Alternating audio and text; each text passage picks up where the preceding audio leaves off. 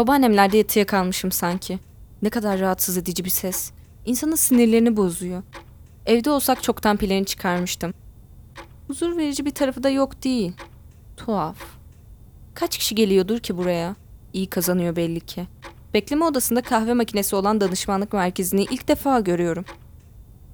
Duyan da der ki bu kız merkez merkez geziyor. Sadece 2-3 seans bir merkeze gitmiştim. Onlara dair tek hatırladığım, hayatımda hiç o kadar konuşmadığım. Sürekli soru soruyordu. Sorgu odasındaki sanığa o kadar soru sorulmuyordur. Şu uyuz saate rağmen bu defa farklı olacak gibi hissediyorum. Zamanı geldi. Şimdi ne olacak? Siz benim hakkımda sorular soracaksınız. Ben cevaplayacak mıyım? Her uzmanın süreci yönetmesi aynı olmuyor. Nasıl başlayacağız? Nasıl olmasını isterim? Hmm. Sanırım... Bilmiyorum. Beklemediğim yerden geldi. Benim fikrimin sorulmasına alışık değilim. Sizin inisiyatifinize bırakıyorum. Samimi gelmiyor ama ne bilmek istediğinizi bilmem için soru sormanız gerekiyor. Karışık bir cümle oldu. Neredeyse hiçbir şey. Günlerim, haftalarım, hatta yıllarım odamda bilgisayar karşısında geçiyor. İş için de değil. Kendime oyalayacağım bir şeyler buluyorum. Odadan çıktığım nadir zamanlarda ya annem ve babamla yemek yiyorumdur ya da bir iki yakın arkadaşım var. Onlarla buluşuyorumdur. Bazen onların diğer arkadaşları da bize katılıyor. Hep beraber vakit geçirebiliyoruz. Mezun olmamın üzerinden yaklaşık bir buçuk yıl geçti. Hala iş arıyorum. Kendi işimi yapabileceğimden emin bile değilim.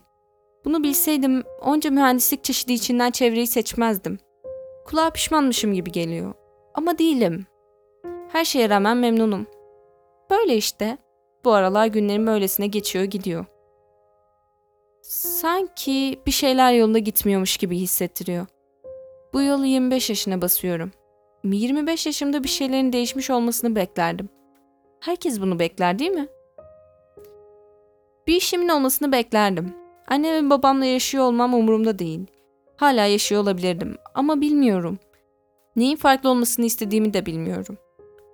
Hem de nasıl? O kadar çok bilinmezlik var ki. Size kendim hakkında bilgi vermem gerekiyor ama kendim hakkında ben ne kadar bilgi sahibim ki size anlatabileyim.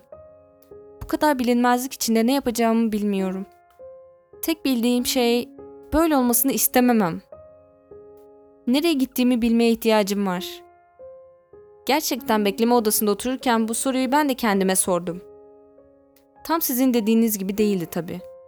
Burada ne işin var Açelya? Sanki başka biri beni almış ve o koltuğa tutmuş gibiydi.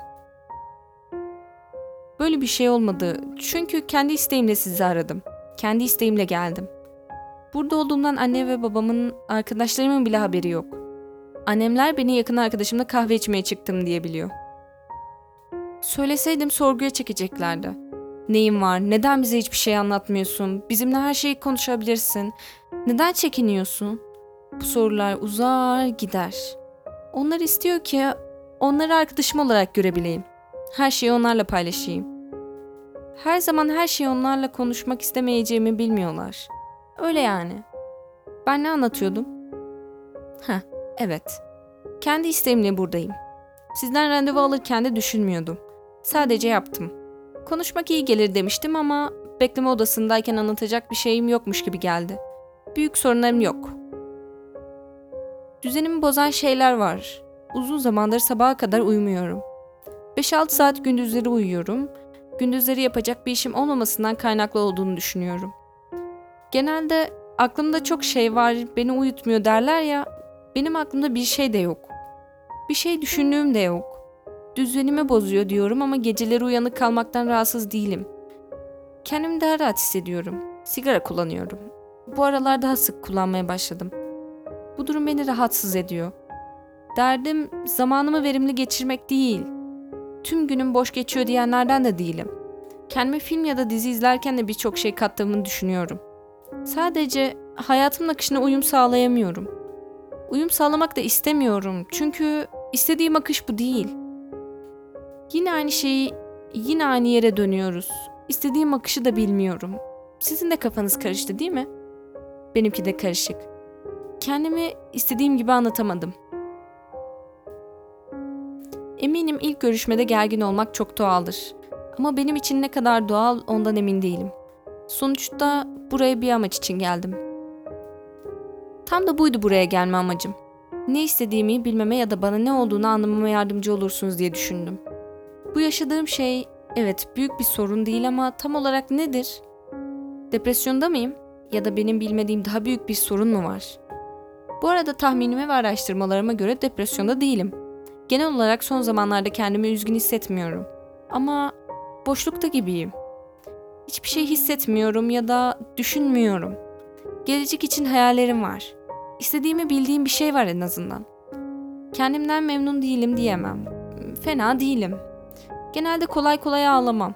Duygusal biri değilimdir. İştahım da yerinde. Yine de bahsettiğim boşluğun huzursuzluğu var. Bu zamanda yaşamak istemiyor gibiyim. 10 sene sonrasında yaşamak istiyorum mesela. Her şeyin daha düzenli olduğu bir zaman olur herhalde benim için. Aklımdaki soruları ve cevapları söylersem beni anlayabilirmişsiniz gibi geldi.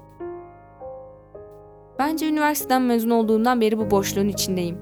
Çok farklı bir hayatım olmadı. Burada, Ankara'da doğdum. Doğduğum günden beri buradayım.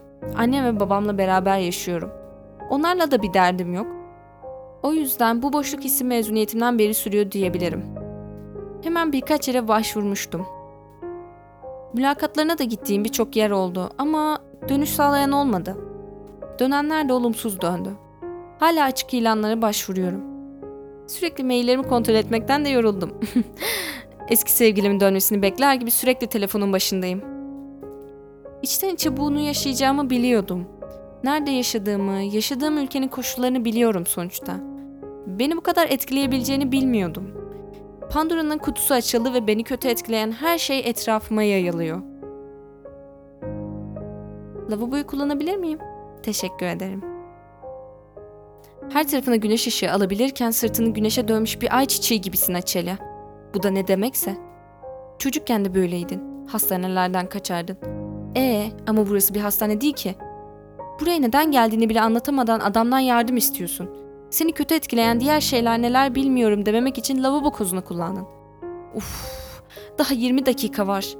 Bu böyle devam etmeyecek. Bir bahane bulup gitmem gerek buradan. Belli ki henüz hazır değilim. Zorlamanın alemi yok. Üzgünüm. Az önce lavabodayken bir haber aldım. Acil bir durum. Gitmem lazım. Bugünlük erken bitirsek olur mu? Tabii ki. Ben yeni bir randevu ayarlamak için sizi arayacağım. Bugünlük atlattın.